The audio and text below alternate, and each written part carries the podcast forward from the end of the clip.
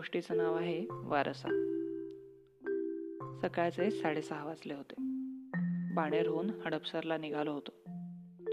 बसस्टॉपवर येऊन थांबलो आणि खिशात हात घातला तर पाकिट होतं पण त्यात नावालाही पैसेच नव्हते. म्हटलं जवळच कुठेतरी ए टी एम असेल तिथून पैसे काढू आणि निघू पुढे. मग गंडात चौकातून पदयात्रा सुरू झाली. वाटेतल्या सहजासहजी दिसणाऱ्या प्रत्येक ते ए टी एमवर ट्राय करून झालं. पण पैसे काही निघेनात म्हणजे कोणत्याही ए टी एममध्ये पैसेच शिल्लक नव्हते. मित्रांकडून घेता आले असते पण तेवढं परत मागे जावं लागलं असतं.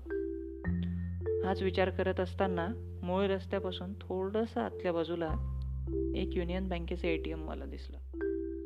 मी तिकडे गेलो. तर माझ्या आधीच एक माणूस आतमध्ये ए टी एममधून पैसे काढत होता. नियमाप्रमाणे मग आमची स्वारी बाहेर. इकडे तिकडे दृष्टिक्षेप टाकत सकाळचं सौंदर्य निहाळत बसलो मी.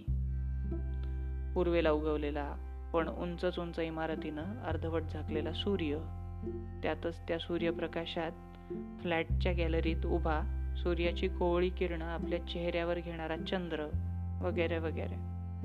तर असो. त्या आतल्या काकांचं पैसे काढून झालं. ते बाहेर आले. मी आज जात असताना त्यांनीच मला सांगितलं की ए टी एममध्ये फक्त पाचशेच्याच नोटा आहेत बरं का? मग मी विचारात पडलो. म्हणजे परत चिल्लरचे वांधे. त्यांनी माझी अडचण ओळखली असावी. त्यांनी विचारलं किती सुट्टे पैसे हवेत? मी बोलून गेलो पन्नास. त्या माणसाने अगदी सहजपणे चेहऱ्यावर कुठलाही आविर्भाव न येऊ देता खिशातून पाकिट काढलं आणि माझ्या हातावर पन्नास रुपये ठेवले. ती मदत घेताना नक्कोसं होत होतं. सकाळी सकाळी कशाला उगीच? एखाद्याला पन्नास रुपयाचा चुना.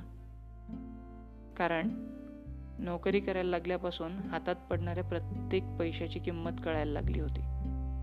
माझ्यासारख्या बहुतेकांचं एक वेळचं जेवण इतक्या पैशात होतं. आणि हा माणूस कुठल्याही अपेक्षेशिवाय मला पन्नास रुपये देत होता. मी त्यांचा नंबर मागितला तो त्यांनी दिला.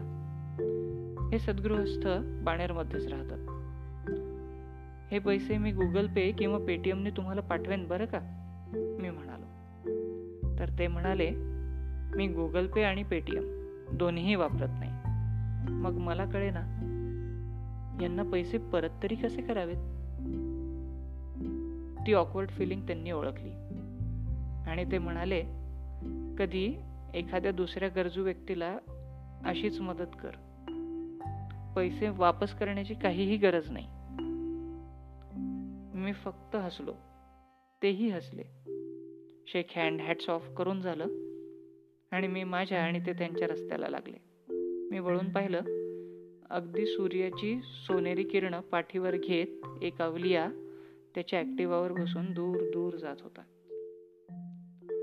एक प्रकारे त्याचा हा वारसा शक्य तितक्या वेळी पुढं चालवायची सांभाळायची जबाबदारी माझ्यावर सुपूर्द केली होती त्याने.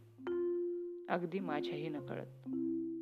मी भांबावून गेलो आणि मग मनात एकच विचार आला सूर्यकिरणांच्या तेजामुळे हा माणूस उजळून दिसत होता का आशांच्या निस्वार्थ स्वभावातून सूर्यकिरणांना तेज चढत होतं?